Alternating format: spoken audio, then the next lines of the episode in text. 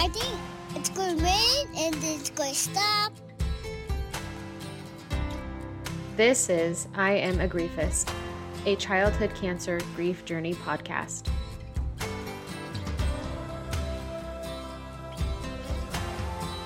If you want to talk about sort of his last moments, you don't have to. Yes. So he relapsed, and that was totally out of nowhere, and it was a huge blow. But you know, like we'd see other parents in the family rooms, and they would be like, "How are you so okay?" And like, we've done this once. We can do it again. You Right. know, like we know what this is. Right. And I was I never ever thought ever that we would lose him. Mm-hmm. Right. Mm-hmm. But you know, like first round came round and he took it in his stride and he was great and we had no issues whatsoever. And we go in there and we go in to have his bone marrow and check to see how it's gone. And he's running down the halls and you know, he's happy as, as always. Trying to keep the door shut so he can't get out. and we got the results back and i remember mum was with me and there was three people that came in for the meeting and we were like oh no Oh, what does this good." mean? you know and they came in and they were like look i'm sorry but we've only been able to halve we haven't got as much of a response as what we wanted we've only been able to bring it down to maybe 40 ish percent leukemia cells. And to me i'm like that's great from 90 to 40 Mhm. why don't we go again and we can get it down to zero? Yeah. and they said, so we've decided that it's not worth doing this same one again. Like they have this national meeting, but then they also have this international meeting, and they every week they have the one all around Australia, and then once a month, I think they have the international one and they they talk to all of them. But yeah so they had brought up all these other names and so they're like reading off these three options all sound like robots the Mm. names of the drugs you know like and venetoclax was one of them. And they said you know we're thinking this is number one we'll try and get on that first. There is one in the hospital we may be able to get to but that's a trial drug and they've got enough AML participants in the trial. So we would have to get it on compassionate grounds. And we were both like, well, we've heard about venetoclax. I've read about it on all the AML pages. I've heard that it does great things. Yes, jump on that one. Let's go for that one. Mhm. Um, the other one was gemtuzumab, uh, which does sound like a robot. Um, I'm like, that And there was sounds great.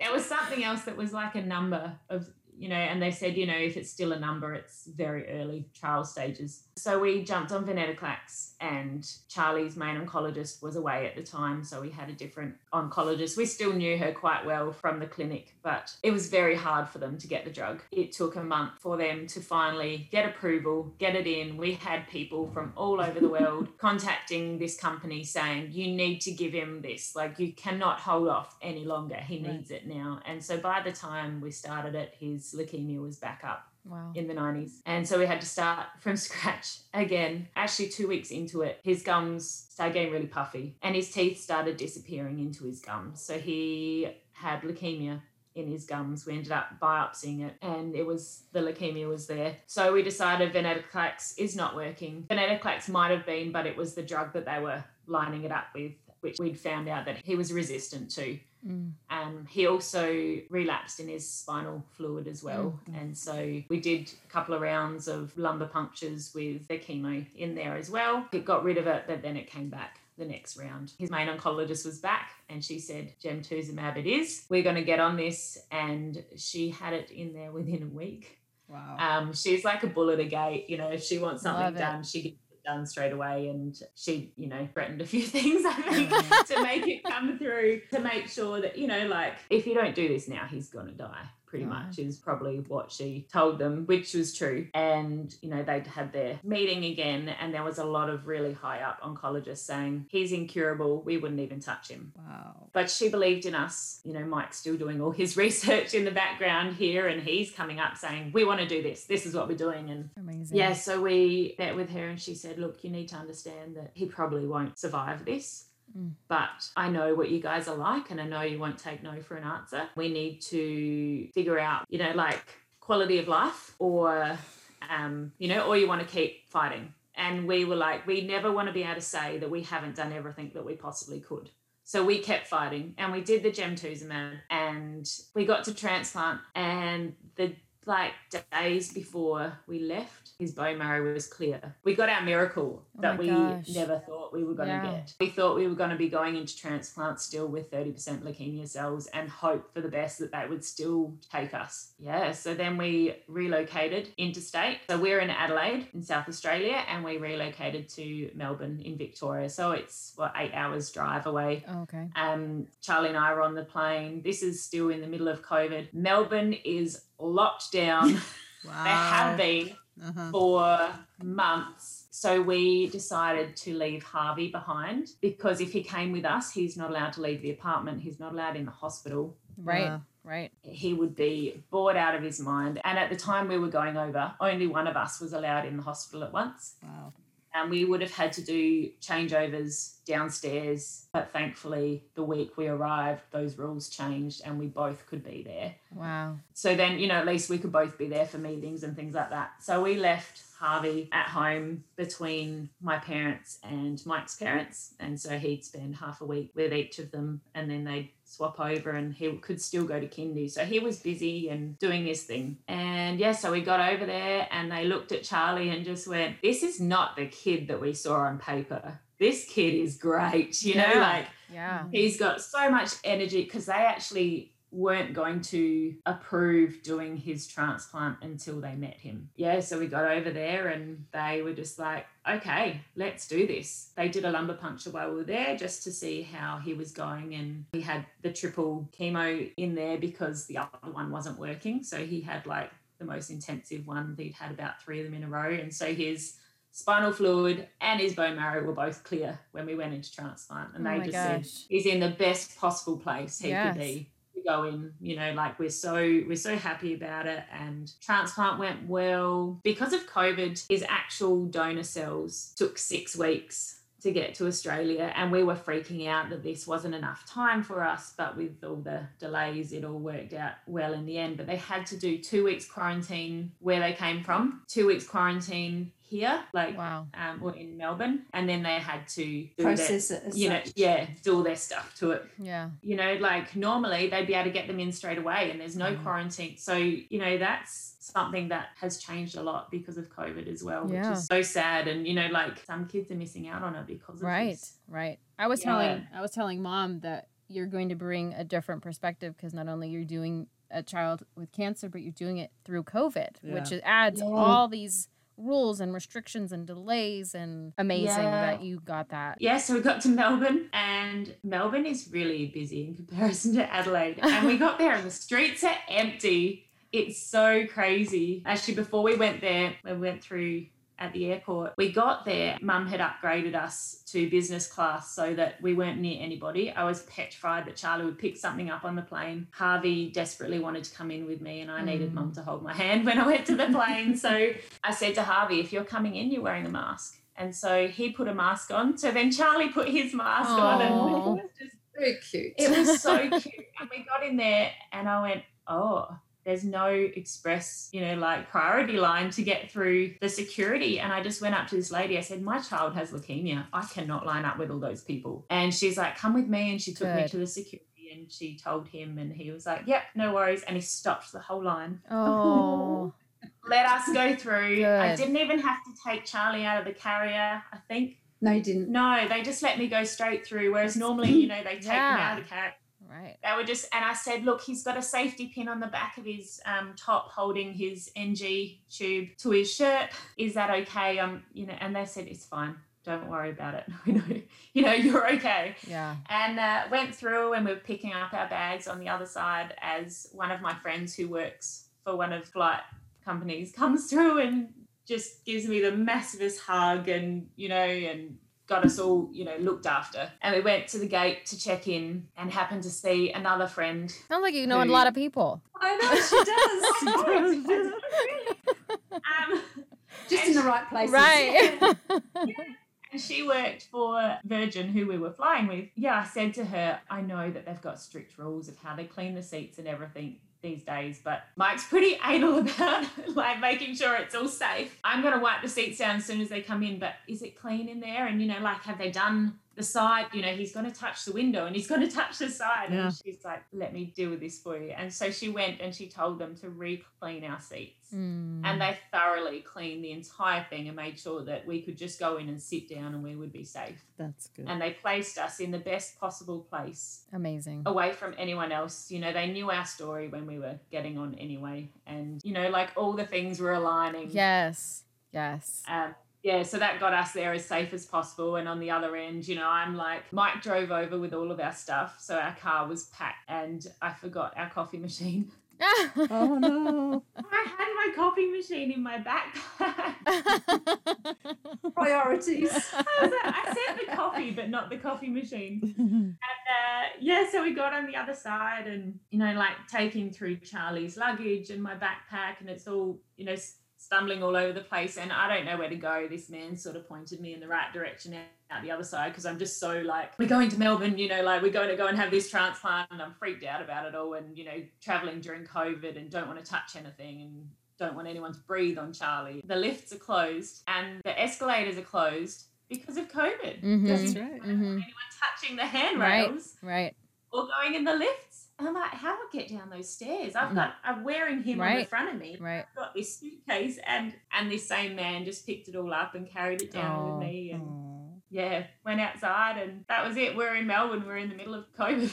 it was crazy. Wow. Yeah, and then that started our transplant journey, which he did so amazing. But then 30 days in, Mike noticed his gums were looking funny again and kept saying, you know, what's going on? And I didn't notice it because, in all honesty, from what they were when we left home, they were um, like amazing Mm. because we could see his teeth again. His teeth had come back, but his gums were a different color and they were still a bit puffy. Mm. And they just kept saying, we can't biopsy it because he runs into too many issues of bleeding. And then his glands, yeah, were all swollen. And we thought it was getting better. But at two weeks, they were like, look, we're going to have to biopsy them now. And the biopsy came back and said that the leukemia was back and that it was in his glands Mm. you know, his has all been about his face, you know, with his eye and then his gums and then his glands. 23rd of December last year, we found out, yeah, that Charlie had relapsed after transplant. I Googled what that meant, and that means we've got six months at the most.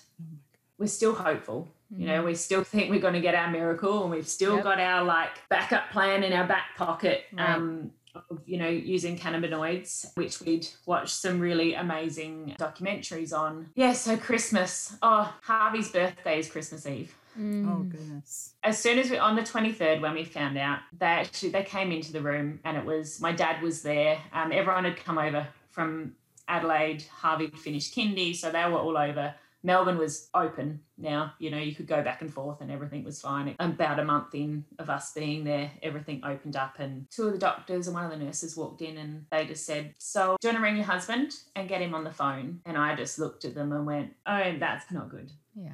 I said, "You obviously don't have good news for me if you if you want me to call my husband." And they're like, "No, no, we just want him to be on on the phone. We need to talk to you guys about something." And I was like, "Okay, shaking, Yeah. feel sick." Mm-hmm. And I just stood there. Dad looked after Charlie at the time while they gave us the news. The gland has come back that that is leukemia. They're like, "Do you want to sit down?" I'm like, "Ah, uh I'm not sitting down. I'm not sitting down. I need to stand up." And I just didn't want to didn't want to look at anyone, didn't want to do anything and except, you know, hug my dad and, and Charlie. And so then we had to figure out what the plan was. But I said to them, I'm not keeping the boys apart any longer. You know, Harvey had been there for by that stage. Five The boys hadn't seen each other for two months.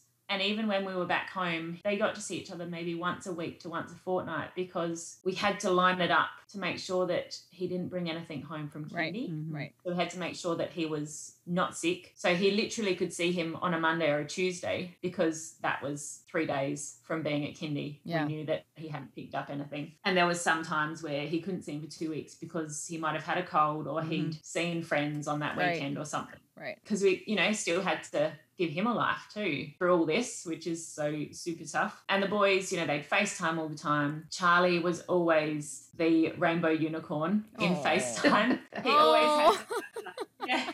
So he's always he's like, I want to be the unicorn. Oh. So we didn't see Charlie's face. We just see the unicorn. Oh. Yeah.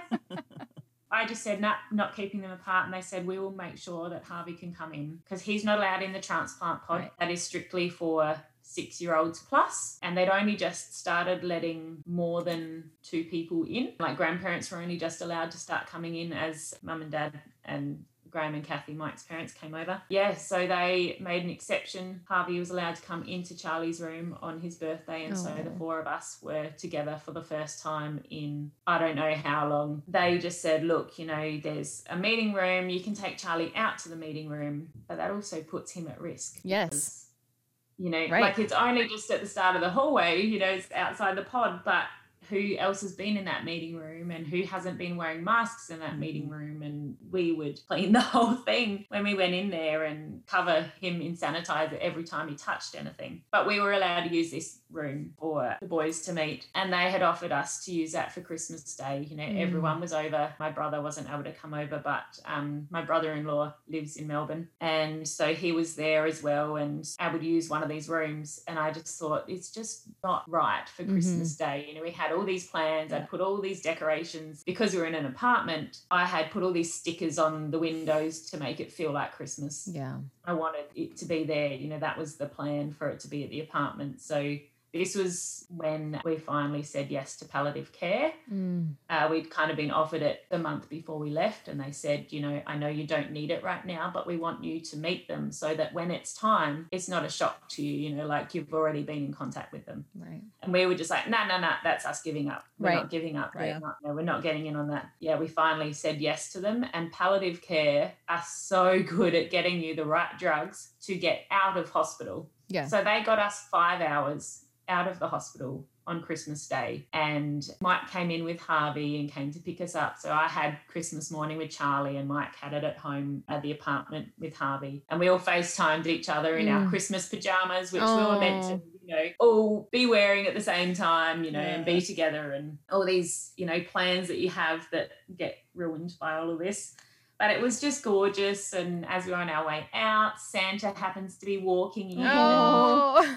and present. And so that's just the best thing. yes. And he's walking out of there like he's amazing. He's like, We're getting out, we're like escaping. And- Oh. yeah, and he pretty much like walked half. The hospital's huge, and he walked halfway himself until I had to actually lift him up. But he was off lines. He didn't have to have his NG feed going the whole time, so he was able to run around for five hours, Mm. not being attached to anything. And he'd been on fluids and everything for so long. But Oh, palliative care made this possible. You know, we wouldn't have got out if it wasn't for them because Yeah. they can get hold of the drugs that they can have orally Right. or just down the tube rather than actually having them constantly flowing. So we got home, got some time together, we all escaped, and the boys just being able to be together. And I saw a fire truck on the way back to the apartment, and that was the best thing ever. And then they're holding hands and they're just like, we've got each other. And we're all the four, all four of us are in the lift together, going up from you know in at the apartment, and we're like, we've got out of here, we've escaped.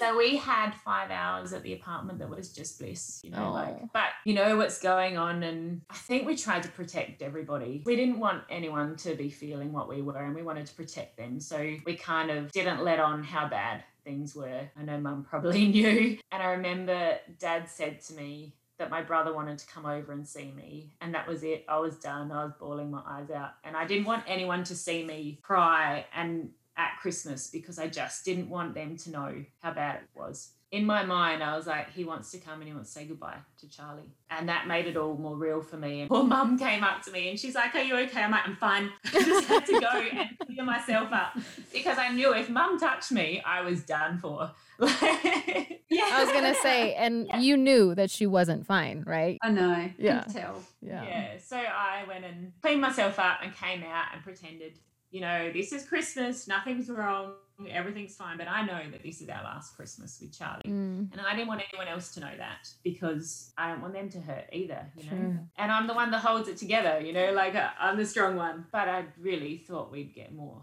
more time than what we did. But then oh, and we could see a helicopter pad from our like from the boys' bedroom, and so they were in there and they were watching the helicopters come, even though it was going on top of one of the hospitals. So you know, you know when it comes in that it's like Yeah. you know Yeah. someone yeah. trouble, but they just thought it was the best thing ever. Oh. So we went in on the 24th. We met with the doctors and they told us what the plan was. And we thought we were going in to fight them and say, this is what we want to do. Mm-hmm. And they actually told us the chances aren't great, but we can try this. And we were just like, we thought we are going to have to fight you to do that. Oh. yes, that's what we want to do. And so the plan was a mild chemo and to have donor lymphocyte infusion. So this is part of the original donor cells, but it's just the lymphocytes, which are the cancer killing particles of it. So literally, it's a 30 second push through a syringe and that's it. You Wow. know, yeah. It was two mils or something. It was tiny, tiny Wow. amount because we didn't get any GVH. So you need to get graft versus host to kind of attack the leukemia. Okay. And we didn't get that in his first 30 days. So this was sort of trying to get it to come out, you know, so that it would attack the leukemia. And in that time, he had had VOD, which means, what does it mean? Oh, a vascular occlusive disease. Yeah, that. It's a liver. liver. Something to do with your liver. Okay. Um, and when you Google that, it also says they can die from that. And then you got BK virus. So BK virus is a little bit like a UTI, Mm. but he was passing blood clots in his wee. Mm. Which he was in so much pain, which is why we were still in hospital for Christmas because he had these, that he was on such high fluid doses and constant platelets and red blood cells to, you know, help that. And his platelets had to stay up high enough because otherwise he'd start Right. passing the blood as well again. So yeah, so then we've started on the new chemo and he's had the the DLI, the lymphocyte infusion, and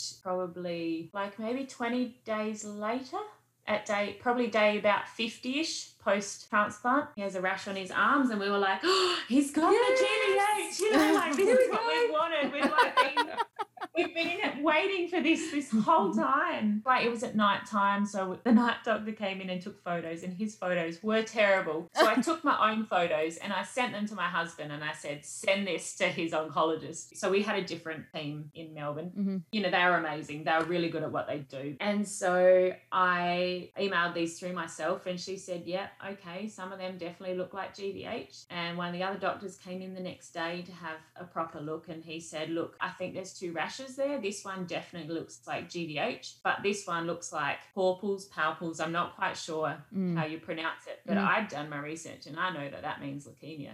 Oh. And God. he didn't tell me that. He just was like, we're going to do a biopsy. And so they took biopsies of them. They wanted to just see how far progressed everything was. Mhm. But I had to put it down and check in his stomach as well because they thought he had GVH of the gut as well. Mm. And so we did, we found out that he had medium GVH of the gut, which is good. This is all what we want. We don't want anything worse than that. We probably don't want GVH of the gut, but medium to mild, that's fine I mean, something's happening. and that the skin had GVH, but also had leukemia in his Wow. skin. So we're like, well, what does this mean? Does this mean that the GVH is attacking the leukemia and chasing it? Maybe, you know, like, Mhm. Maybe it's you know it's doing and that's why it's moving around and they start him on the steroids so the steroids help with the gvh so he doesn't get too many like bad side effects from it Mhm. and to control the pain Yes. we decided we'd have his birthday on the Sunday, which was a week before his actual birthday, or the Saturday, sorry, um, because my in laws were going back home on the Sunday or the Monday. So I really wanted everyone to be together. We didn't change it for any reason other than the Right. fact that everyone was there. Let's Right. do it while we are, because otherwise we won't be home till February. Yeah. Hopefully. Yeah. That was the plan. And so Charlie's telling all his nurses that he's having a giraffe cake for his birthday. Oh. and I had not organised a giraffe cake. I hadn't organised anything. Um, we got given a smash cake as part of like from one of the charities, and so I was like, "Well, we're just having smash cake." I didn't even know what a smash cake was. I kind of Oh. thought it was, you know, like the first birthdays, and they Yeah. smash the cake Yeah. and they like get Uh-huh. over Yeah. their face and stuff. I thought it was that. I Oh. didn't realise What is it? it's chocolate. A shell, it's a chocolate it? mold, like it's a chocolate Oh. shell filled with lollies. And you get a And hammer and smash- yes. Oh, I didn't It's awesome. I thought And it was so the I was first. I thought that was what it was too. Maybe I can just get a giraffe and put it on top of this. Yeah. I didn't realize it was chocolate, like actual Yeah. chocolate, Yeah, yeah. and it was a cupcake shape, so you couldn't put anything on top. Oh. So I I put the word out on Facebook and This was like two days before, this wasn't is it? yeah, this is on the Thursday morning, not knowing what to do because he's telling all the nurses. And he's been telling them Yeah, for about can. four days that he's having a giraffe cake for his birthday on the weekend. And I was like, no, Are we? no, he's not. you are now, mom. I know. I'm like, how do I do this?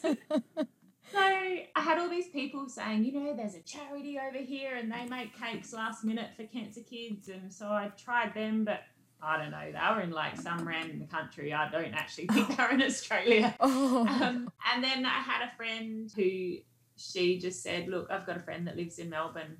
Do you want her to just make the giraffe? What are you looking for? And I was like, well, I've just found out it's not a real cake. So I think I need the whole thing now oh. by midday on Thursday, this girl had contacted me and started making this cake for Charlie. Oh. And then 9 a.m. on Saturday, she dropped it off to our apartment for us, and it was perfect. Like she oh. just Oh. absolutely got me and got the cake totally perfect. And we went in, and Charlie's started his steroids that day and Mike said to me he's he doesn't want to get changed he doesn't want to get dressed today like this Mm. 15 minutes before we're meant to arrive and a few days earlier he'd said oh we got him a um, unicorn onesie him and Oh. his brother a unicorn onesie for christmas and charlie wanted to go on the balcony at the apartment and mum said if you want to go on the balcony you have to wear the onesie Need something warm. uh, because it's cold and Oh. windy. Like, we're in the middle of summer but it was cold and windy that day Yeah. Mhm. and uh, so he couldn't get on quick enough.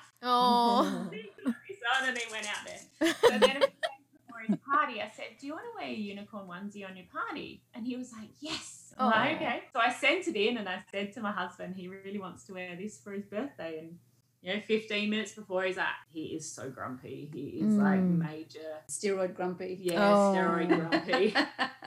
I don't know how this is going to go. He doesn't want to get dressed. And he he's like, we're on our way out now. And I went and stood by the double doors. You know, they gave us a room, the like meeting room to use for his party and everything. And so Mm. I went and waited by the doors and they're coming out of the pod and he's in his unicorn onesie. I'm like, Oh. and here he comes. And he was just so proud of himself. He's like, Mama. Oh. Yeah, then walks into his party and he had two hours off lines again. Mm, Um, because pretty much he was on them 24 7 right. from 10 days pre-transplant and so he was off his lines and we just had two hours of absolute bliss i completely forgot that he had cancer at that moment Oh, like you just do. You do. It's, it was just, the most normal. incredible incredible day and Mm. palliative care had asked us if we wanted to do a family shoot and i said nah we're not that type of people Yeah. but do you know what we've got all the family coming for his birthday do you think that maybe they could just be there and take photos in the background of us just doing our thing and they did she got some of the most incredible shots there was one photo of charlie kissing like uh, blowing a kiss and he just did it for her like Oh. he loved the camera most of the time. there was times where he's like, uh, uh, I don't want photos because he's just copying what his brother would say. But most of the time, he loved he loved the camera and loved being on it and loved looking at himself. And um, yeah, and so she just got these amazing shots, and he saw his giraffe cake, and he was just like, oh, you know, like he was so he was Magic. so happy with it. oh. Oh my Going gosh, how cute is that picture? I just showed her the picture. You can't see it, Oh, but Oh. yeah, so you know, a few days later, things started going downhill. We would take in turns, so I would be in the hospital from Tuesday morning through to Friday night, and Mike would come and maybe see me for one hour a day. But when Harvey was in Melbourne, we didn't do that because he couldn't come in. Mhm. So we would literally be away from them for that entire time. And then Mike would come in on Friday night until Tuesday morning. And yeah, he just, there was one day and he was really worried. And I said to mum and dad, you have to get here straight away. I need to go in and see him. And, you know, by the time that, you know, with everything that was going on in that day, it just, it was 5.30 and Charlie was asleep. So it just was, it was just too hard. And Mike said, look, it's not urgent. We've got time. It's okay. So we swapped over on the Tuesday. And that morning, one of the doctors said, there's blasts in his blood. And, you know, being through what we've been through, we know what that means. And we know that that means that it's not good. And so that the, you know, the chemo and the DLI, even though we had the GVH, it wasn't, the leukemia was just too, too strong. Mm. And so by that afternoon, they said it's doubling in a matter of hours. So we're Mhm. going to send you home. So mum and I packed up Charlie's room. And because of COVID, they didn't have a play therapist. They were minimizing the amount of people that were coming in. So we had brought in all of our own toys. Charlie's room was packed, and Charlie was the most amazing artist. Um, so budding artist. um, I have to actually, I'm going to send you a photo of his walls. So his every single wall was covered. oh. We were about to ask for a ladder to start putting them on the roof. Oh. every wall was covered in pictures. So it took me three hours to take the pictures off the walls. oh my gosh. Didn't want them to rip and No. had to take all the blue tack off them. And yeah, and meanwhile, they gave us another room to move into that anyone could come into. We could have as many people as we like in there, which Like, why didn't you do this earlier? why couldn't we have done this ages ago and the boys could be together like every day Yeah. you know meanwhile mike is at home packing up the apartment that we had so much stuff in thankfully i'd kind of packed the stuff to send home with mum and dad because they were leaving soon to go back to adelaide so i had packed up all of harvey's things but there was still an entire apartment full of stuff and Yeah. we bought blankets and sheets and covers because you don't want any risk of anything being in those as Right, well. yeah. know. We didn't even have a cleaner come and clean our apartment. I had to do that all myself uh, because we didn't want any outsiders coming Right. in. They would deliver the towels and the bedding and everything to the front door, and we would then put the, the old stuff out there for them. So, yeah, we literally, five o'clock, found out that the next day we were going home back to Adelaide. So we packed up everything. Harvey came in and he spent hours with Charlie and they just played Lego sitting on the bed. And then that night was just awful. Mum stayed with me. They had two beds in the room that we could use. We had a double room. He just he was in so much pain Mm. that night. Like it was just awful. And palliative care had said to me, you know, what do you think? Would you rather him be so dosed up and a bit out of it, but in less pain? And I Mm. was like, as long as he's not in pain, I just don't want him to be in pain. And so that night, we pretty much had nur- like the nurse didn't leave our room that whole night. She was in and out. Mum and I were taking turns of lying in bed with Charlie because he just didn't want to be on his own. Yeah. There was moments where he was fast asleep, and I was like snuck off and slept in my bed for an hour or so. But I just couldn't sleep. I was just, you know, in a daze. Didn't eat for about three days straight because I just couldn't stomach anything because you Mm. know what's coming. And at midnight, they told us that the retrieval team are coming at midday the next day. And that the plan was that we were going at midday, and we're like, this is so fast, it's crazy. So, my husband and Harvey drove home at five o'clock in the morning after him being up till one o'clock in the morning packing. Wow. And so they drove home. We also started the cannabinoids that night. We got approval from the hospital. They made sure that there would be no interactions with the medications that they were on. We had to sign a waiver about it. And so we started giving it to him ourselves. The next morning, he couldn't lift his head up, he couldn't move. Sorry, Grandma Carmen. She does this all the time. Don't don't even worry. it's so hard hearing someone else's story, isn't it? Yeah, so we thought just the way he was that day, we were saying goodbye to him. You know, we thought this was it. Absolutely. Dad had come in as well, so it was just the three of us there with Charlie and Mike and Harvey got home at about one o'clock in the afternoon so that they would be there for when we arrive. And the te- they were like, right, the flying doctors team, the retrieval team have arrived. They're here and they need to meet with you. So I had to go out and meet with them and have them tell me that Charlie probably wouldn't make it home Mm. that I needed to be prepared that we might lose him on the flight or that we might not even make it on the flight because they've just got to see how he does in the ambulance on the way there. And I pretty much was told this in three separate meetings. They kept coming in and grabbing me, pulling me out of there. And all I wanted to do was be with my child. Mhm. And all Charlie wanted to do was be with mum. Mhm. Granny Rhea wins. Give me my baby. I need my baby. I want Granny. And so I just sat, you know, like we all sat there and had a cuddle with them. And then they came in again and they're like, we need to pull you out again. I'm sorry. I'm like, you can talk in front of my parents. It's fine. You can talk here. And they're like, no, we need to take you out. Wouldn't. And they just, the room was so big, they could have so many people in there. It was like bigger than the meeting room they kept taking me to. When we got home, our oncologist told us that they actually had a hundred people on a FaceTime meeting about getting Charlie home Oh my gosh. to work out if they could do it or not. And yeah, they just kept pulling me back. And one of the meetings, the doctor was taking us that was taking us home. So he, him, and the nurse go on the flight with us. So they're the retrieval team sent from our home hospital over to Melbourne to pick us up and take us home. And he said to me, I just need to make you aware that with crossing the border, I know this is Australia, so it's ridiculous that they have this rule. We're not like going international or anything, but with crossing the border, that if something was to go wrong within 24 hours of him crossing the border, he would be taken away from you for two weeks because they'd have to do an autopsy because he'd become what is it called like custody of the custody state or something yeah. like that and i was like what um, so i just want to be really honest with you i gave him our medications at eight o'clock this morning because i didn't want i've skipped his middle of the day one because i didn't want any complications if for any reason anything went wrong. And he turns to me and he's like, Thank you for being honest, but I'm not talking about what you're giving him. I was like, then I realized what he was saying. He hadn't talked about the autopsy. yeah. I just was like, I don't want to get in trouble if they have to like test him and see what's going on and he's got like cannabinoids in him. um, Because in Australia, what are you doing?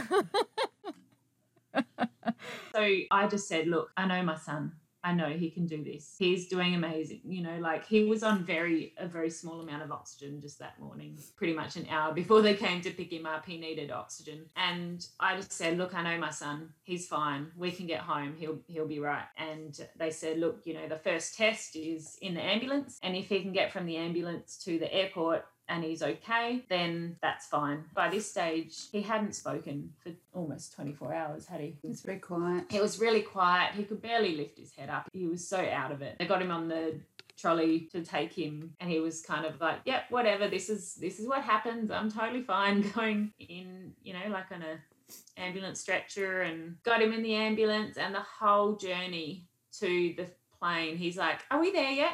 Are we there yet? Are we there? Yet? and i was like no we're not yet buddy but good job. And you know watching his obs the whole time and it was like you know well he knew. He knew where we were going and he never thought he'd go home. He used to say that i live at the hospital and my brother lives at home. Mm. and he just he was so aware of everything. I remember you know on the 23rd when we found out i was crying and he looked at me and he said why are you crying mummy? Is it because of me? And i just said no baby it's not because of you it's because of the disease. And he's like i'm so sorry. Oh. and he just you know like he just was so he knew it he knew it all. So we yeah so we got to the airport and the doctor said he's done this one. All right cool. We you know like he's passed this test. Let's get him on the plane and let's go. And they told me this isn't a normal flight so there's no snacks and no i'm like is there alcohol on the plane please? I need water."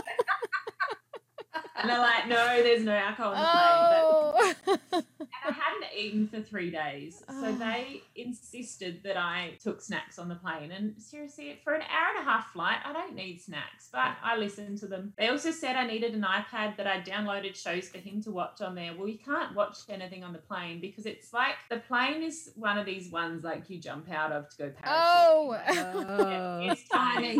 It's tiny and it's loud oh. there's no watching shows. So they're like, look, take out what you need from your bag because then they take your bag away from you. So I had all this stuff and I'm like this getting on the plane, like all my stuff. I've got the iPad and my phone and my water bottle and his water bottle. A can of Coke and a packet of chips because they've insisted that I need to eat something and um, then get on there and there's nowhere to put it. Mm-hmm. So, and then Charlie pretty much fell asleep moments after getting on the plane anyway. And he had, so his nasogastric tube, because he'd been throwing up that day, it was attached to a bag so that when he threw up, instead of it actually coming out of his mouth, it just went straight. He didn't actually throw up, it just went straight through his NG tube into this bag. Wow. We're flying along. He's made this noise, and I've looked, and he's thrown up, you know, like it's all gone out into this bag. And I'm having a look at it, and it looks dark Oh, oh. and I was freaking out and like, is there blood in it? You know, I was, I don't know what. And as I'm leaning across, my can of Coke falls out from between my legs and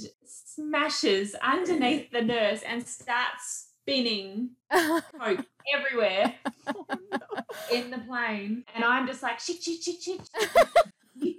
Harvey's heard me say this so many times. He's like, this is where mummy says shit, shit, shit.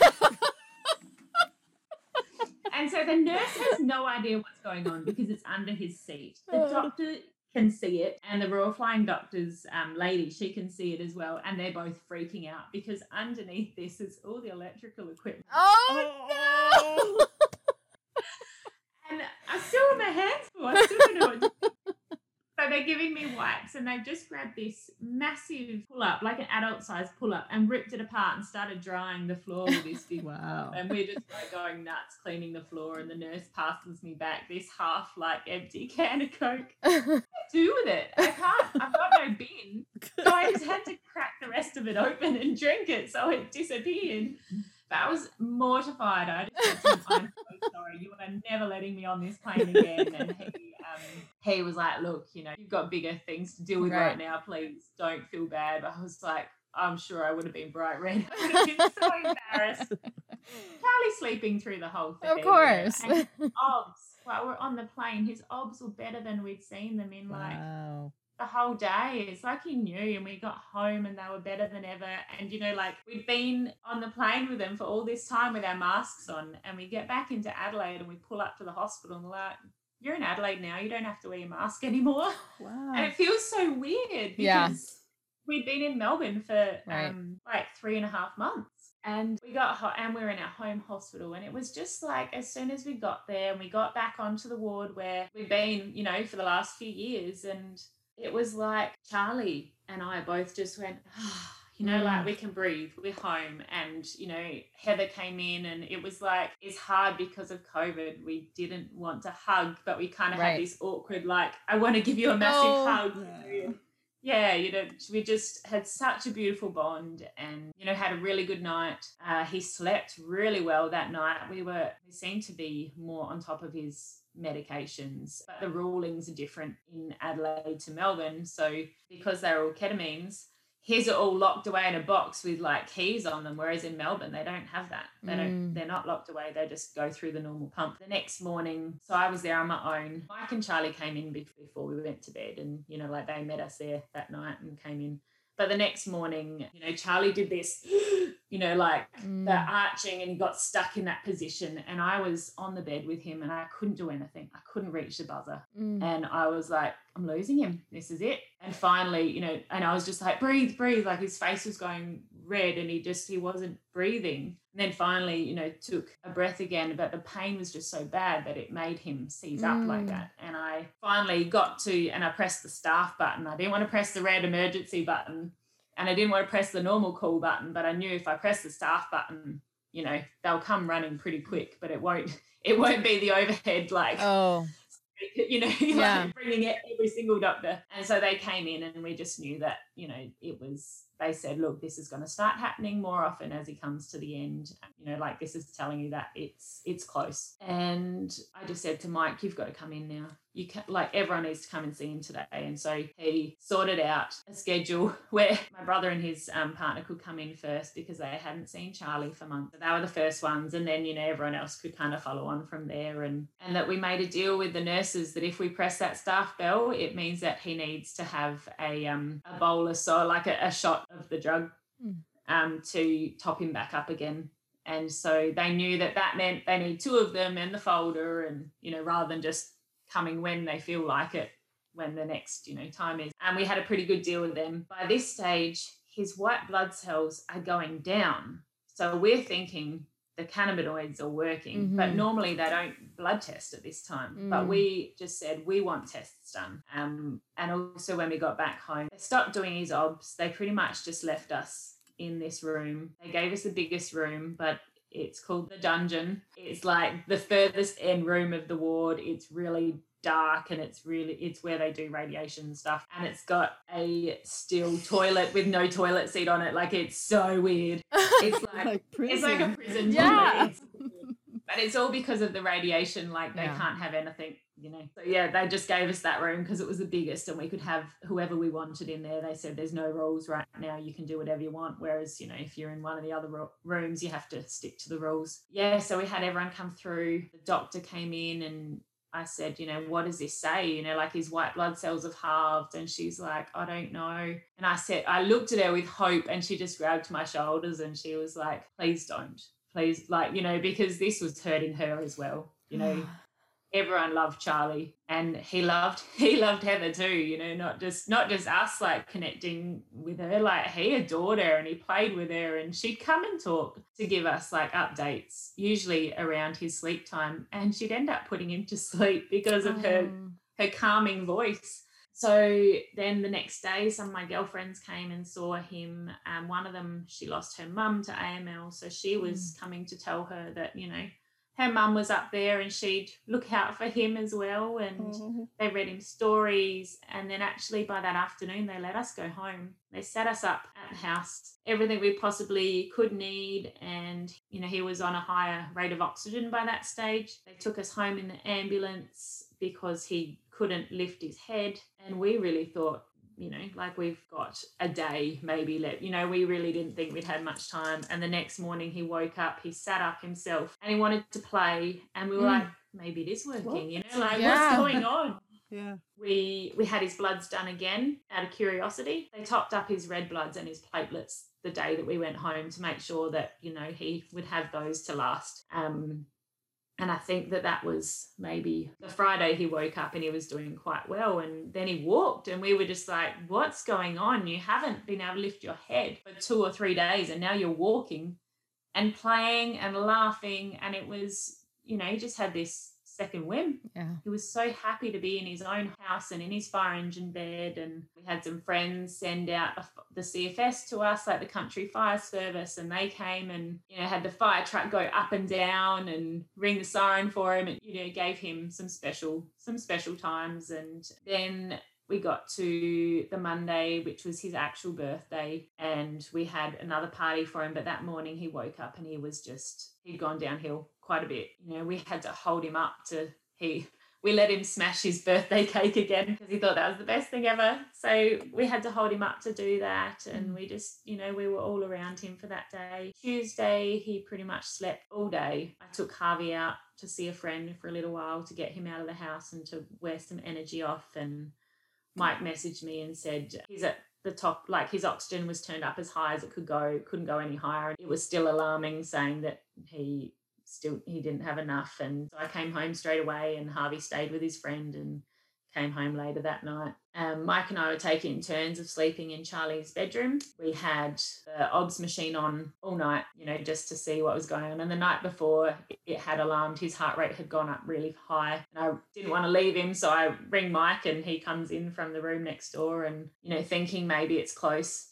And then so this Tuesday, Harvey Harvey wakes up in the middle of the night and he said, Mummy, I've had a bad dream. And I put him back to bed and then he comes in again. And I was like, Look, just get in bed with me. And he got into bed with me and Mike came in minutes later. And in this time I had just I was wide awake by this stage and I'd read how to say goodbye, Mm. um, how to know it's close and what what to say so that they feel like they can move on and they're not holding on for you anymore.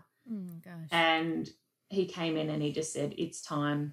And I said, Harvey's in bed with me. He said, It's fine. All of us, it's time. Everything was alarming. His oxygen was alarming. His heart rate was alarming. It was through the roof. It was like 190 beats a minute or something ridiculous. And we went in there and we just held Charlie. We talked to him and we told him how much we love him and that we're so proud of him and that he fought for so long. And then I read him, he calls it his closing his eyes story, which is Room on the Broom. And I read that to him, and we were there for about 40 minutes. We'd turned everything off, we'd turned the oxygen off, and he had this little magic stone, which I'd made one for both the boys. It's just cherry blossom flowers from our garden that Harvey and I had dried out and set in resin. And so the boys had one each, so they were always together. So he had that in his hand. We were all holding his hand. I had my hand on his chest and I felt his heart racing and then starting to slow down and slowly slowing until it actually stopped beating. And we were all, yeah, we were just all there together. And it was a beautiful moment. He was just peaceful. He didn't gasp or anything like that. I saw my grandfather pass a few years ago and the last minute he sort of reached out and gasped and reached for my granny and that it has just held in my mind, you know, ever since. And it was quite hard to see and to see Charlie just so peaceful and just passing in his sleep and actually being it was very um it was a very beautiful moment and for us to all be together. Yeah then the messages went out to the family and told them but harvey was like he's opening his eyes mommy he's opening his eyes. Look look. And because of him being on his angle his eyes did look a little bit open. And we just had to keep saying you know remember daddy told you that the doctors are going to make him comfortable so that he will go to sleep and he won't wake up again. And he's gone to be with the rainbows and the unicorns and the stars and you know like he's no longer in pain and he still wasn't getting it until we just said you know like you talk about things dying. My poor dog he talks about when a, when the dog's going to die because he's getting old. Oh. and i just had to say that and he just got it straight away and he just jumped up into mike's arms. He just got it. But you know like he gets it now and we see rainbows and he just walks past and it's just like hey charlie how you doing? You know and we all do. He gives us so many rainbows. It's so cool. Or in a lift the other day and we just saw this girl and she was head to toe covered in unicorns. Like her top was completely covered and her pants had unicorns and she had unicorns on her shoes. And she gets out of the lift and he just looks at me and he goes oh, mummy we're in the lift with charlie. Oh. You know like it's just it's so nice and you know like i swear he can probably see him you know like i don't know I reckon he does. yeah, yeah Yeah. so you know as hard as it is it was just a relief i think and to not be in that world anymore like you know we're still in the world because got lots of friends Right. going through it but it's so nice to not be living at a hospital or watching your child and having that anxiety of being so wrapped up waiting for the next Right. Bombshell you know like i think when he got picked up by the funeral home that afternoon we just all breathed a relief of sigh that it's over. Wasn't helpful that it was harvey's first day of primary school Mm. and with all the family there and friends coming and going to say their goodbyes to charlie he was just like uh, i'm not going today. Like, that is fine dude. Like you can stay home. Yeah. so he ended up he went the next day and and took a while to settle in, but he's um he's in his place now, isn't he? He sure doing is. So well. He sure is. He's doing really Yeah. well. Wow. Yeah. What an incredible story. But we're not done yet. But I think we need a break to digest a little bit, come back and sort of check in with you if that's okay. Absolutely. Thank you for joining us on our childhood cancer grief journey and sharing your grief with the griefist community. We will continue our grief journey on the next one. Very good kid. Love you.